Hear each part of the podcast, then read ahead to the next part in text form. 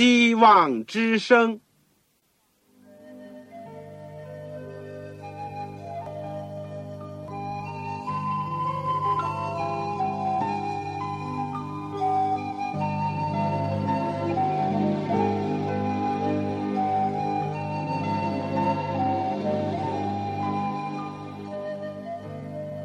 各位听众朋友，各位弟兄姐妹，欢迎您收听信徒培训这个节目。教会的兴旺，不单表现为人数众多，更要求教友的素质好。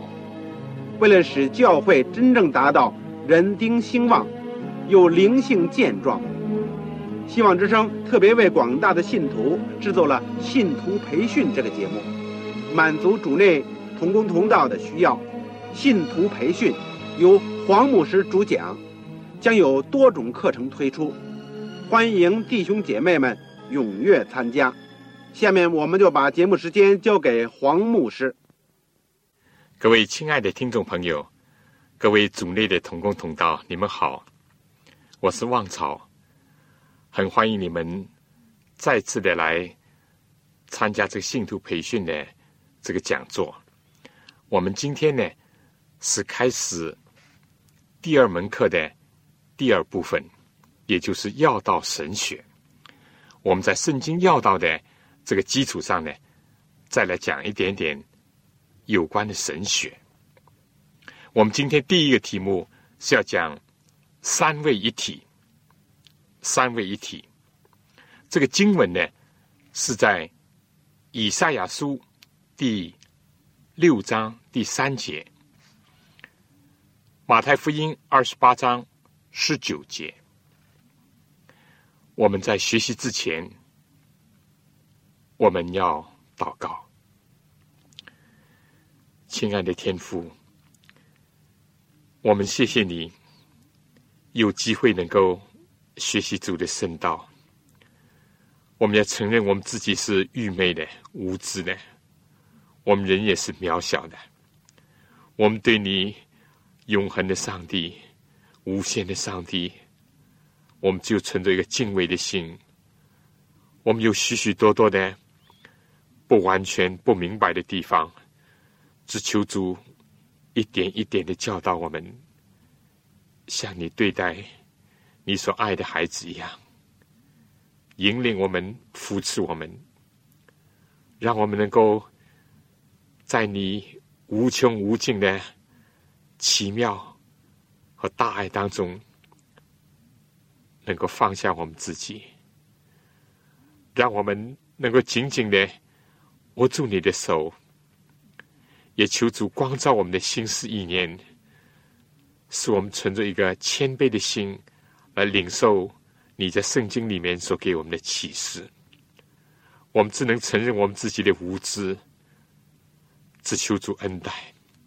求主使我们的愚昧跟你的智慧联合，把我们的软弱和你的刚强联合，把我们的污秽和你的圣洁联合。天父，求你在我们今天开始学习圣道的时候，你特别的恩待我们，光照我们，祝福所有在收音机旁边的弟兄姐妹和一切的朋友。我这样的祈求。是靠主耶稣基督的功劳，阿门。三位一体呢，是一个神学的名词。虽然今天呢，也被用在其他的方面，或者也有人喜欢借用这名词来表达某一种意思。这个词的本身呢，并没有出现在圣经当中。第二世纪。教会历史家特土林教父呢，第一个使用了这个名词，而它正是作为一项教义呢，这是在公元三百二十五年，也就是著名的尼西亚会议的时候呢，才被确定了。我们知道，早期的基督徒好像都没有注意在系统神学上。或者是去归纳一系列的教义，给他一种科学的形式。我们说，虽然这些教义的基本要素呢，都包含在耶稣基督的言论以及使徒的讲述当中，也就是我们今天所讲的新约的圣经当中，但我们可以说，所有这些也都是隐喻在旧约的圣经里面。三位一体的教义呢，也不例外。当然，我们在新约的圣经当中呢，就显得比较多一点。就好像在第二世纪当中，由于反对那个知识派主义，当时的教会呢，就把马太福音二十八章最后一段的内容呢，逐渐的形成了我们今天所讲的使徒信经的原始的形式。我信。上帝全能的父，又信基督耶稣乃上帝独生儿子。我们的主由圣灵与童女玛利亚所生，在本丢比拉多手下被钉在十字架上，且被埋葬了。第三天从死里复活，升到了天上，坐在父的右边。从那里他将要再来审判活人死人。有信圣灵、圣教会罪得赦免、肉身复活。同样的，和这个使徒信经的历史背景一样，也是由于时代的需要，到了第四世纪的时候呢，也就形成了三位一体的一个教义。为什么呢？因为当时有些异端兴起，比如。西比林，他认为所谓的三位一体呢，实际上只有一位圣父、圣子和圣灵呢，并没有什么位格上的不同。而另外一派呢，就叫阿里五派，也是在对后来的世纪影响很深的一派。他起初呢，也是从西比林的思想出发，但后来呢，就改变了他的立场，就宣称。上帝是有三个位格，但他们的荣耀神性呢是不相等的。意思就是说呢，圣子和圣灵是从上帝而出来的，基督呢是上帝创造之中的守生者，虽然是神，但又和神不一样，认为是半神。这是来自希腊人对神的一种观念，他们。认为上帝是至高无上，不能和世界上人接触的，所以认为物质的世界呢，也不可能是由他所造成的。尼西亚会议呢，就应运而生，反对了阿利乌派和其他的异端，确定了上帝有三个位格，就是圣父、圣子和圣灵。但是呢，他们又是同尊、同荣、同工、同德、同性的。既有独立的位格，但又只是一位神。讲到这里呢，我们应当承认，三位一体的思想呢，含有奥秘，超越了我们人所能够完全理解的成分。很明显的，如果人执意的要想用我们有限的头脑、有限的文字去形容、去解释上帝的话，可能是我们已经。踏入了禁地，而且是在传讲异端了。今天我们要研究圣经三位一体。第一呢，我们只是从圣经里面来看一看，怎么样提供了这个教义的一个基础的启示。我们就凭这种直觉，以及从圣灵来的信心呢，去接受它。大家注意，我们只是去接受它。第二呢，我们要讲一讲三位一体的教义对我们信仰生活的一个重要性，可以说是从理论到实际。至于我们还不理解的部分呢，就等待着有一天有更多的真理的亮光的来到，或者当我们面对面见主的时候才会知道。第一部分。新旧约圣经当中关于三位一体的启示。在旧约圣经当中，也有关于这方面的重要的教义，和有一些呢不十分明显的启示，但是呢，确实是有启示。比如，我们打开创世纪第一章的时候，我们就发现到这个教义。当然，这对读中文圣经的人呢，稍微是难一点。但在希伯来文是起初上帝创造天地。上帝这个字呢，叫 Elohim，是一个复数式的一个字。而在希伯来文里面呢，有单数、双数和复数。复数呢是至少有三位，但这里讲起初上帝创造，创造这个动词呢，却是用的单数的形式。复数式的名词做主词。却用了单数式的动词，这里面是不是一个暗示呢？是不是作为三合一的一个暗示呢？第一章的第二节，圣经又明显的讲到上帝的灵运行在水面上。这个上帝呢，也是用的复数式，虽然他只是提到上帝的灵，有意思吗？而在一章第二十六节。或者是第三章二十二节，第十一章第七节呢，都会看到我们要照着我们的形象，按照我们的样式造人，与我们相似，以及我们要下去，很明显的是复数的名词。同样在以赛亚书第六章第八节，也有这样复数式的名词出现。谁肯为我们去呢？这就暗示了上帝的复数的一种位格，而同时呢，我们根据其他的圣经又知道，在上帝的创造的施工上，包括在以后救赎的施工上呢，圣父、圣子、圣灵都是同心、同德、同工，当然也是同尊、同荣的。而在摩西所写的另外一卷，就是民数记里面呢。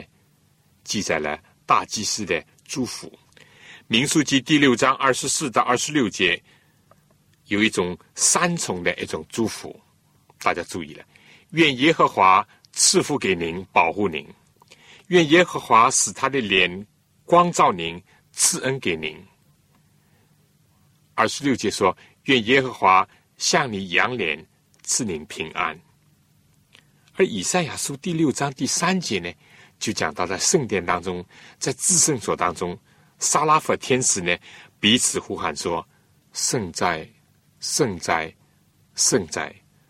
万军之耶和华，他的荣光充满全地。”而在以赛亚书六十三章第九到第十节里面呢，也同时提到了独一真神的这个三个位格的同时的出现。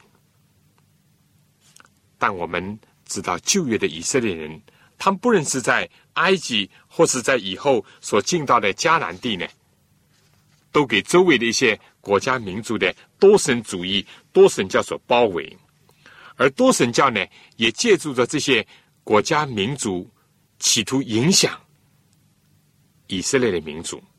所以在《生命记》第六章第四节，这是最著名的一个章节，是这样讲：以色列啊。你要听耶和华我们的上帝是独一的真神，你要尽心、尽性、尽力爱主你的上帝。希伯来人、以色列人的一神教呢，是很明显的，在当时的一种特殊的一个时代背景下呢，对三一真神、三位一体的启示呢，并不十分明显。这对于他们刚刚处理埃及，在原来的迦南地定居的百姓讲来，是非常必要的一种保护。我们讲完了旧约，我们再讲讲新约圣经。同样的，也没有三位一体这个名词，但是我们说，到了新约圣经的启示呢，再回头。配合了旧约圣经所有的一些记录呢，我们就可以说从中引申出来三位一体的教义，而这个教义是能够成立的。我们先从新约圣经当中与耶稣基督有关的一些启示来看。耶稣降生的时候，当天使向玛利亚报佳音的时候，就讲到：天使回答玛利亚的问题说：“圣灵要临到你身上，至高者的能力要荫蔽你，因此你所要生的圣者必称为上帝的儿子。”圣灵、至高者和上帝的儿子都在这一节圣经当中。同时的被提到。另外呢，在耶稣基督受洗的这件事情上，四福音呢都有记载，也都表现了这样一个特点。比如马太福音第三章十三节开始这样讲：耶稣受了洗，随即从水里上来，天忽然为他开了，他就看见上帝的灵仿佛鸽子降下，落在他身上。从天上有声音说：“这是我的爱子。”我所喜悦的，这里呢，圣父、圣子、圣灵，非但都提到，而且是同时出现，但是又有个别的一个表现。马可福音第一章十一节，路加福音三章二十一到二十二节，约翰福音第一章三十二到三十四节呢，也都是这样记载的。所以从四个福音的不同的背景，以及受书的对象的不同来看。但似乎上帝都要告诉他们同一个真理，而这个教义呢，在耶稣分离的祷告当中呢，也就是记载在约翰福音十四章里面呢，他对门徒说：“我要求父，父就另外赐给你们一位保惠师，叫他永远与你们同在。”这里面呢，非但看见上帝的三个位格的分别存在。而且又启示了他们之间相互的一种关系，为了救赎人类，为了人的利益而在工作。至于说到耶稣和圣灵的关系，在马太福音十二章二十八节讲到，耶稣是靠着上帝的灵感鬼，而且从此呢，表明上帝的国度已经来到。至于在约翰福音十四章到十七章里面呢，讲这就讲的更多了。约翰福音十四章十六到二十六节，十五章二十六节，十六章第七到十三节呢，都提到这些。而在耶稣升天之前，最后的教导的大使命的时候呢，这就是我们平时所熟悉的马太福音二十八章十九二十节说：“所以你们要去，使万民做我的门徒，奉父子圣灵的名，给他们施洗。”这是非常清楚的提到父子圣灵三个位格，而且很有意思的是呢，他们的名呢只是提一次，你们要奉父子圣灵的名，大家注意了啊！而且呢又是单数，所以不论在旧约的创造的时候，耶稣降生的时候，直到耶稣升天之前，都留给我们这样一种启示。除了在四福音当中。还有在《使徒行传》第一章第一到第三节里面，也就分别的提到了上帝、耶稣基督和圣灵。《罗马书》第一章第一到第四节提到了耶稣基督的仆人保罗，奉召为使徒，特派传上帝的福音。这福音是上帝从前借着众先知在圣经上所应许的。论到他儿子，我主耶稣基督，按肉体说。是从我主大卫生的，按圣善的灵说，因为从死里复活，以大能显明是上帝的儿子，圣父、圣子、圣灵都在这段里面同时被提到。在帖撒罗尼迦书前书第一章第二到第六节里面，保罗的祷告当中也分别的提到了圣父、主耶稣基督以及圣灵这三位。帖撒罗尼迦前书五章第十八节，这里提到凡事感恩，因为这是上帝在基督耶稣里向你们所定的旨意。不要消灭圣灵的感动，圣父、圣子、圣灵又再次的出现在这些经文当中。腓立比书第二章第一到十一节，以及以弗所书每一章呢，可以说都提到了这三一真神。例如以弗所书第三章十四节的开始，保罗的祷告就说：“因此我在父面前确信，天上地上的各家都是从他得名，求他按照他丰盛的荣耀，借着他的灵，叫你们心里力量刚强起来，使基督因你们的信住在你们心里，叫你们的爱心有根有基。当然。”更明显的是，在哥林多后书十三章十四节，保罗的祝福的时候呢，所用的话：“愿主耶稣基督的恩惠、上帝的慈爱、圣灵的感动，常与你们众人同在。”这个和旧约民数记第六章的祝福呢，可以说是遥相呼应。只是这里面呢，很清楚的把圣父、圣子、圣灵呢并列。除了保罗的书信，在其他的教会书信当中也有不少这样的记载。举个例子说，《彼得前书》第一章第二节这样讲，就是照父上帝的先见被拣选，借着圣灵得成圣洁，以致顺服耶稣基督。这里非但把三一真神同时提到，而且呢讲到他们之间的关系和三一真神和我们的关系。约翰一书第四章。第一到第三节这样讲：“亲爱的弟兄啊，一切的灵，您不可都信，总要试验那些灵是出于上帝的，不是。因为世上已经有许多的假先知出来了。凡灵认耶稣基督成了肉身来的，就是出于上帝的。从此我们可以认出上帝的灵来，圣父、圣子、圣灵在这里都提到了。在犹大书第。”二十到二十一节，这里讲：“亲爱的弟兄啊，要在自身的真道上造就自己，在圣灵里祷告，保守自己藏在上帝的爱中，仰望我们的主耶稣基督的怜悯，直到永生。”又是提到了圣父、圣子、圣灵。启示录当中呢，就有更多次的提及。第一次是在第一章第四到第六节，约翰写信给亚细亚的七个教会。但愿呢，昔在、今在、以后永在的上帝，和他宝座前的七灵，并那诚实做见证的，从死里首先复活，为世上君王元首的耶稣基督，有恩惠平安归于你们。而在启示录结束的时候呢，事实上也就是圣经的最后一卷的最后一章里面。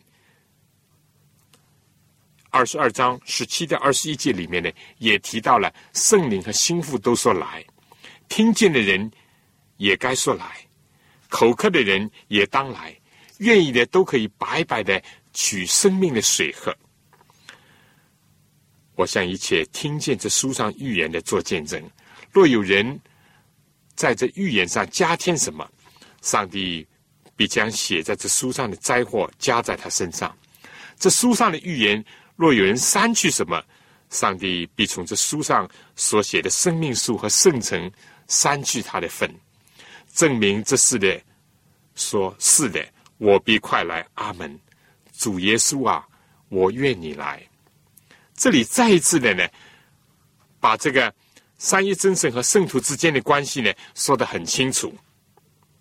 从以上这么多的经文当中，不论是旧约或者是新约。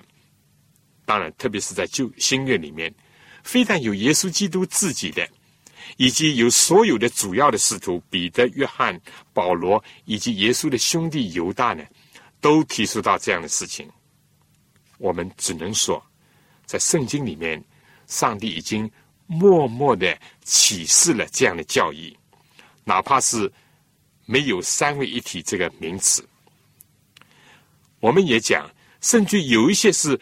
明明的启示了这个教义，神学家呢，只是做了一个画龙点睛，把这个命题呢提了出来，让人可以领悟，我们可以联想的更多。那么，在神学这个三位一体这个术语或者是神学名词，是表明了什么呢？就是上帝有三个位格，这个教义。另外又说明是有一位上帝，一个神的本源，第二呢，说明了这三个位格呢是区分为圣父、圣子和圣灵。第三呢，父子圣灵他们是一样的神性，以及同有上帝的威荣。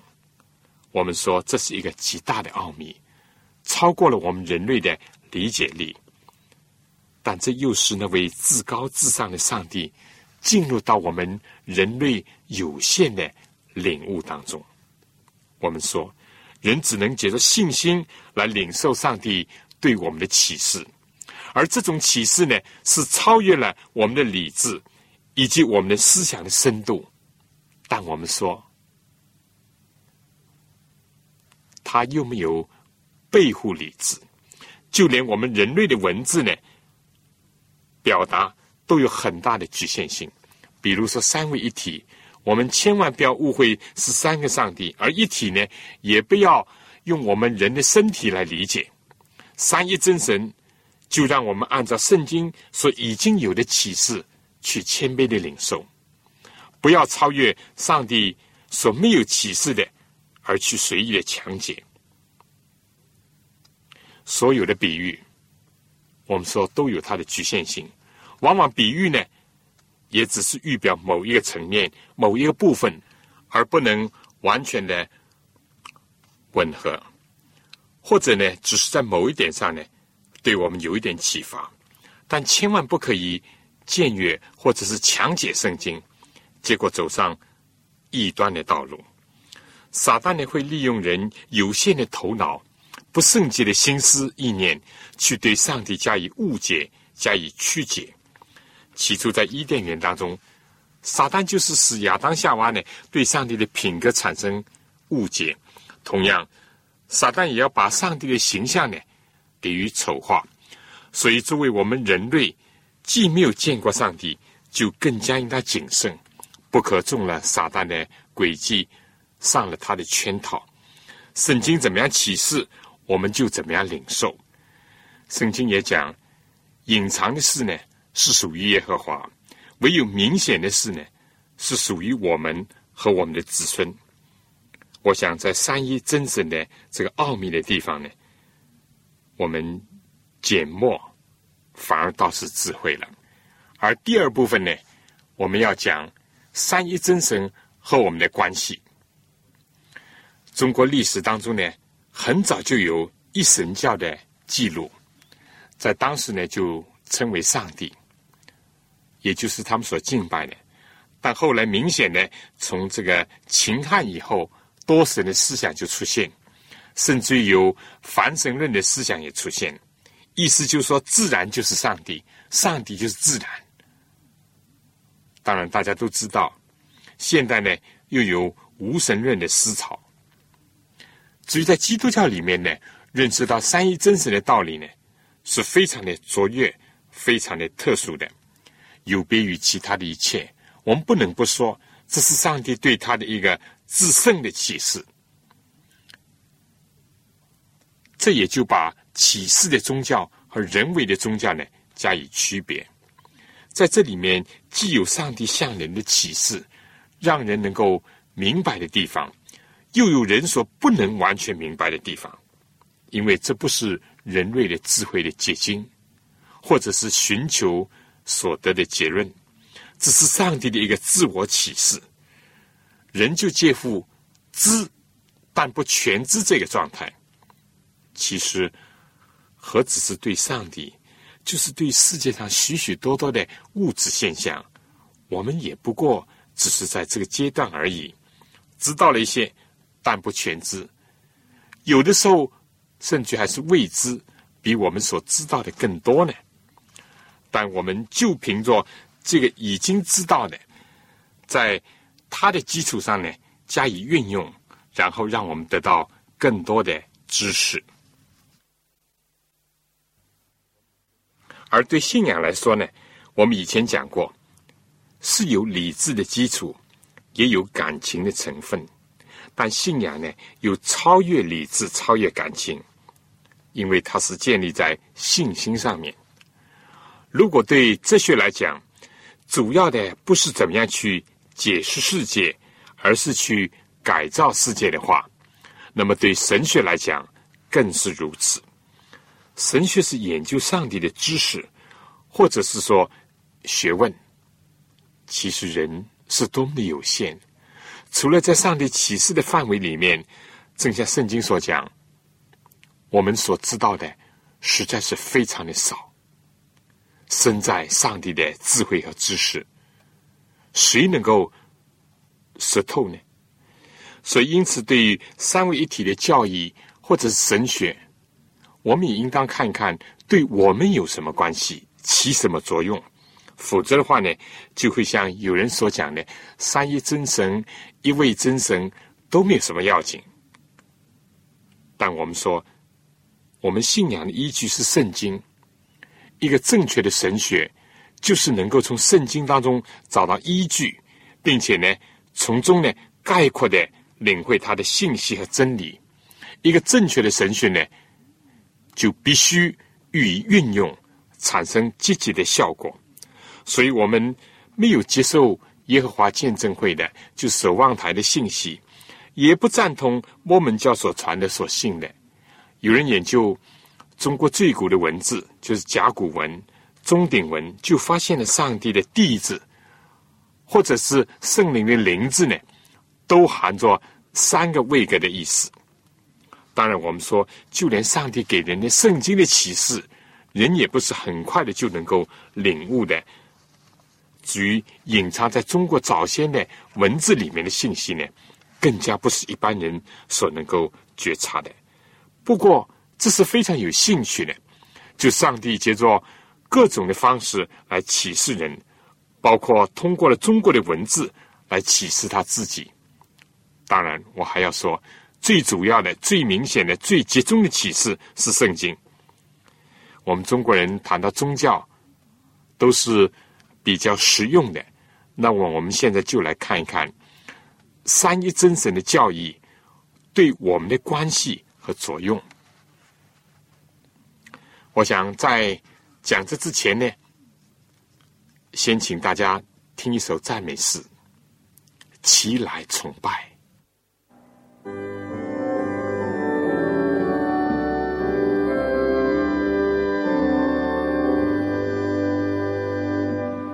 Lord.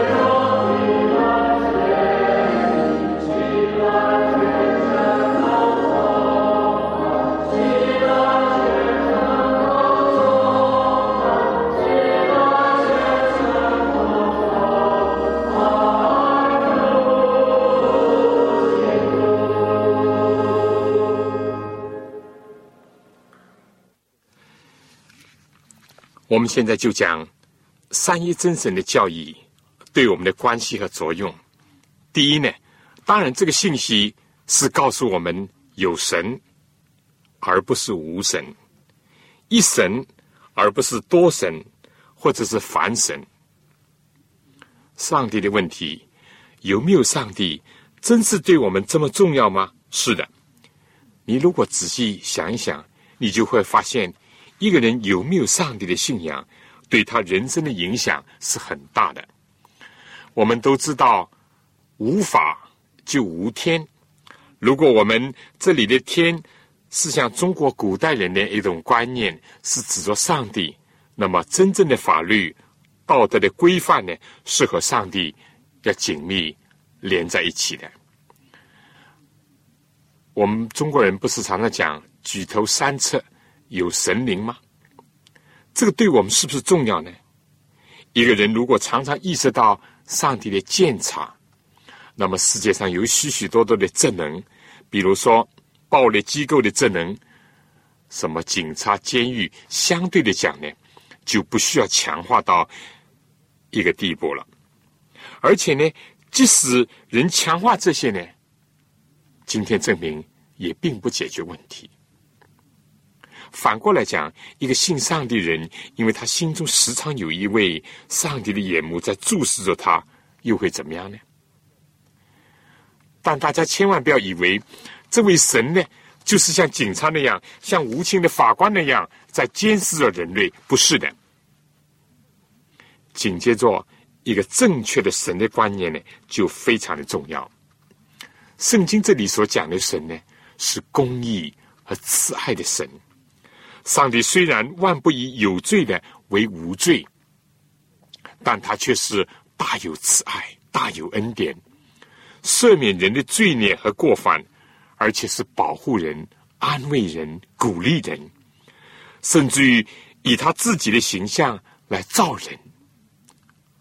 他是这样的一位神。今天有多少人？心灵当中找不到归属，比那些露宿街头或者是睡在桥墩下的人更可怜。人生的小舟没有方向，没有归宿，没有锚，也没有罗盘，所以有上帝，有一个正确的上帝观、一神的观念和这样的信仰呢？是非常的重要的。大家知道，爱情上专业的重要，大家也知道精神分裂症或者两重人格的危险、可怕和痛苦。所以，为什么讲一神的宗教信仰是这么重要？也就在这里了。圣经告诉我们，耶和华是独一的真神。我们单要侍奉他、敬拜他。第二点呢，圣经里面又讲到，这是三一的真神。上帝既不像希腊的一种观念，认为上帝是高高在上、与人无关的，但也不像另外一种神明的观念，就像罗马的神以及许多宗教的神。他们一样的争风吃醋，一样的纵情放肆享乐。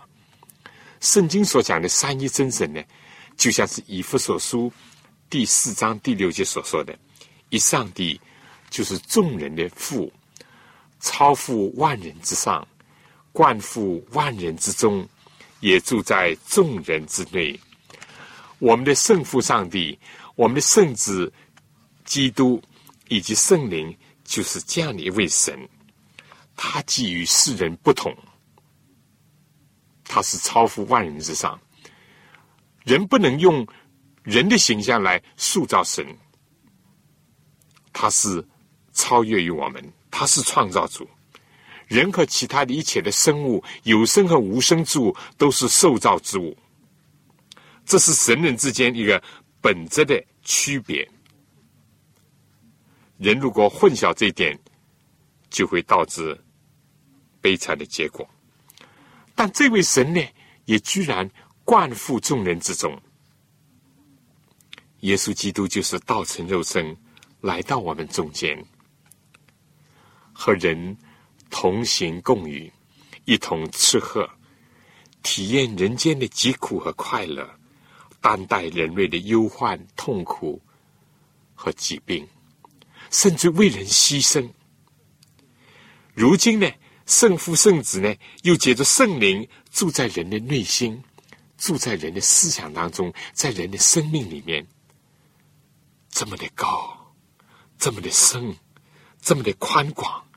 就是我们这位神，他是无所不能，他不受人的时间、空间、地点的限制，不受人的能力的限制，他是超乎众人之上，没有人能比的。他也是无所不在的，万乎众人之中，更是他是无所不知的，他是知道个人的内心的隐秘。每个人的忧伤和喜乐，多么奇妙！第三，我们在讲三一真神的本身呢，又启示了这是一位爱的神，他是一位分享的神，他是一位愿意有交通、有来往的神，是有三个位格的神构成一个完美的交流，他们是同尊、同荣、同心、同德。既独立又是相互的依存，他们彼此分享、彼此交流、彼此来往。而对我们人来讲呢，在上帝创造我们的时候，三一真神都参与了。按照圣经所记，在上帝太初创造的时候，上帝的灵就运行在水面上。创世纪第一章第二节，箴言第八章第三十节。说到耶稣呢，是作为智慧的本源。他讲：“我在那里为公司，日日为他所喜爱，常常在他面前荣耀。”耶稣基督是工程师，而天父呢是一个设计者，一个主持者。这是在创造上是这样，在救赎我们的施工上呢，也是善意真神都参与的。所以，三一真神的信仰和观念呢。非但是说明我们所相信的神本身是爱，愿意和人来往，把他的爱群赐给人，把他的形象品德也分赠给我们。彼得说：“我们在他的性情上有份。”彼得后书第一章第四节、第一章二十七节呢，也讲到：我们本是按照他的形象造的，当然呢。我们也分享他的爱，天父把他的爱子为我们众人舍了。保罗说：“其不也把世间万物都白白的赐给我们吗？”在这样的一种信仰下，作为基督的门徒，就是要效法基督的榜样，和人来往，进入世界，把上帝的爱和人分享，和人交流。圣经充满了这样的教训。保罗说：“我为主被囚的，劝你们，既然蒙召行事为人，就当与蒙召的恩相称。凡是谦虚、忍耐，用爱心互相宽容，用和平彼此联络，竭力保守上帝所赐合而为一的心。身体只有一个，圣灵只有一个，正如你们蒙召同有一个指望。”一主一信一洗礼，以弗所书第四章第一到第五节，腓利比书第二章又讲到，所以在基督里若有什么劝勉、爱心，有什么安慰，圣灵有什么交通，心中有什么慈悲怜悯，你们就要意念相同，爱心相同，有一样的心思，一样的意念。你们要以基督耶稣的心为心，三一真神呼召他的儿女度这样的一种生活，而且呢，上帝也接着彼得说，有了爱弟兄的心，要加上爱众人的心。保罗又说，与喜乐的人同乐，与哀哭的人同哭。个人的重担要彼此担当，不要单顾自己的事，也要顾别人的事。所以三一真神这个教义、这个信仰，启示了我们这样一种人生的方式：独乐不乐，专顾自己，专爱自己，最后就失去自己，失去爱。但如果人能够同心、同荣、同工、同德、同甘共苦，像三一真神那样，那又是多么的美好啊！这真是人所向往的一种生活方式呢。下面，我想请大家听一首歌，让我们赞美主，让我们赞美主。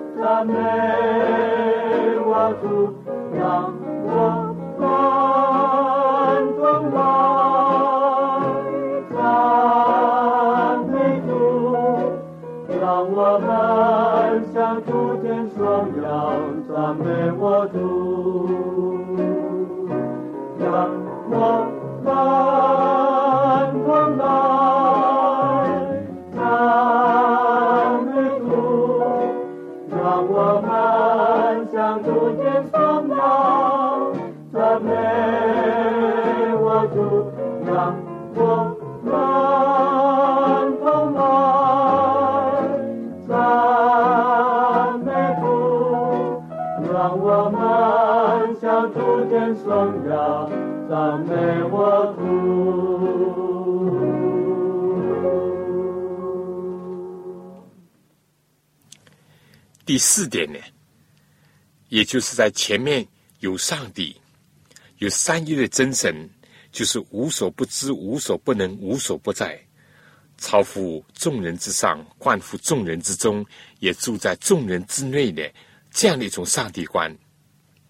特别是三一真神之间分享、交流，把爱朝外流露的这种基础上，我们来看一看。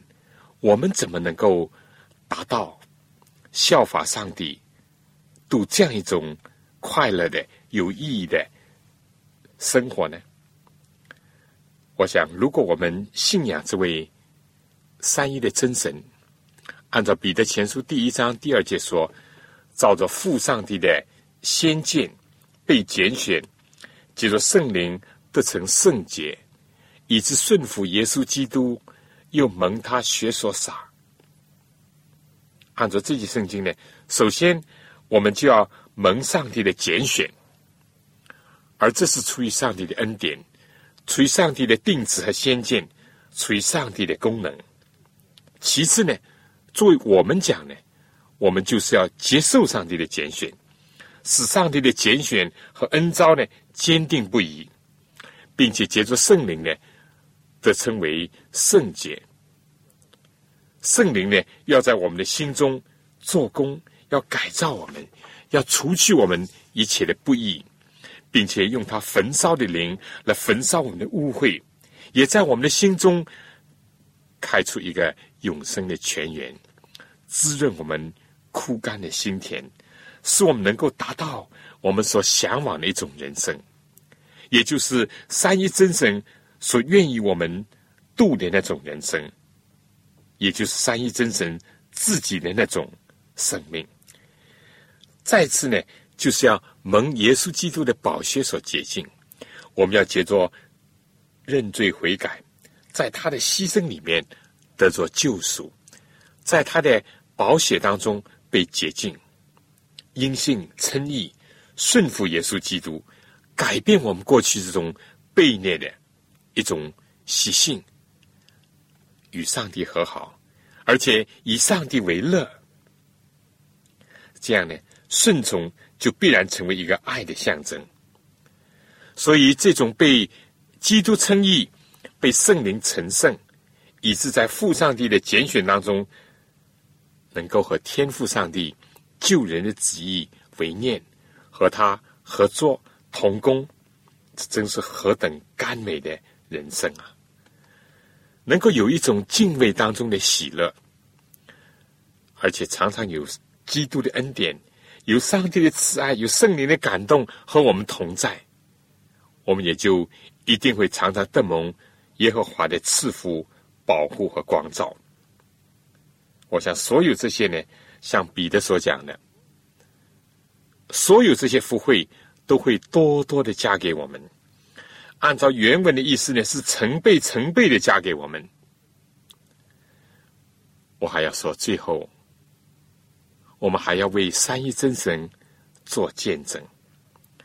除了分享上帝的爱、传扬神的真理以及他的福音，我们要把主所教导我们的，也都教训其他的还没有听见福音的人，而且最后要奉父子圣灵的名。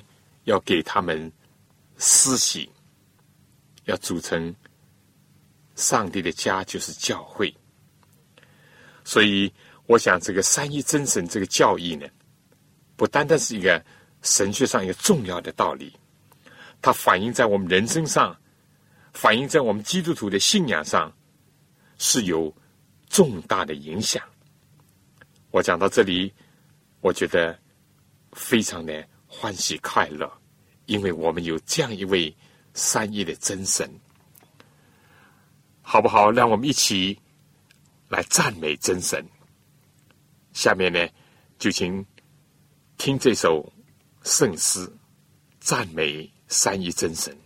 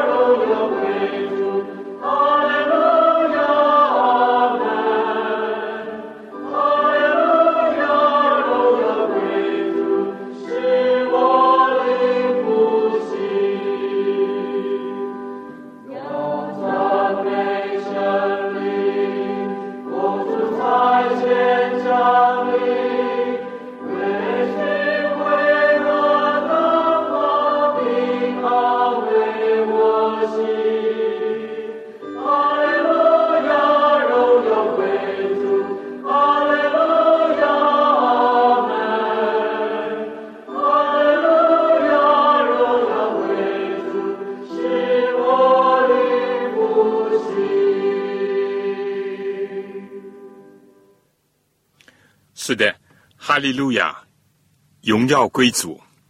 而且呢，在赞美三一真神的时候，让我们的灵性能够复兴起来。我们不是单单为了学圣经而学圣经，为了学神学而学神学，所有这些都要化作一个力量，因着上帝的爱激励我们，因着他的。恩召激励我们，使我们的灵性能够得以复兴。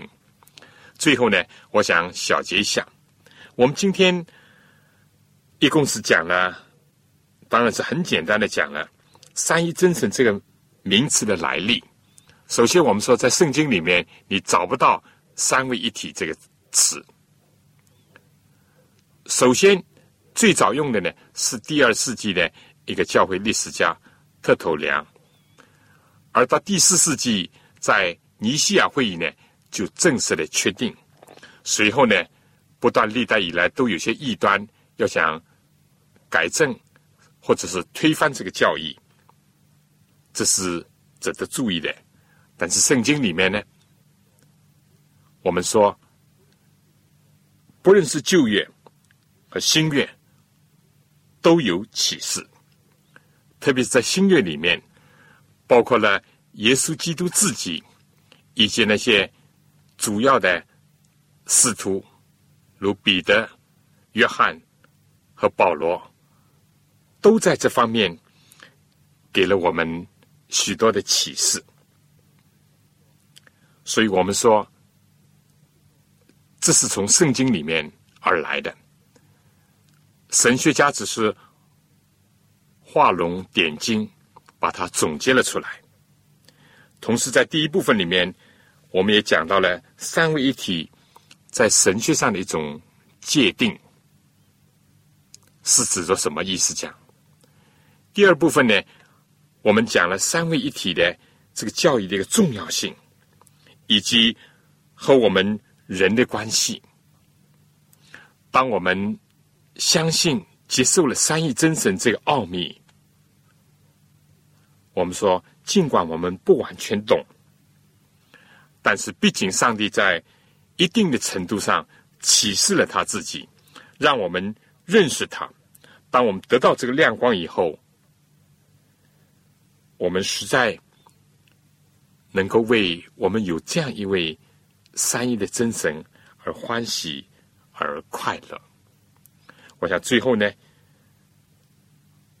在收音机旁边，我们的弟兄姐妹，当然让我们都能够。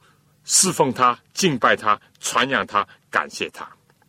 至于那些还是初次听到的，也愿意你们能够在了解的基础上，愿意相信他、接受他，以致成为你喜乐的一个泉源。好了，我们今天呢，暂时就讲到这里。下一次呢，我们要讲另外一个重要的题目，就是关于启示。和漠视，希望大家能够按时的收听。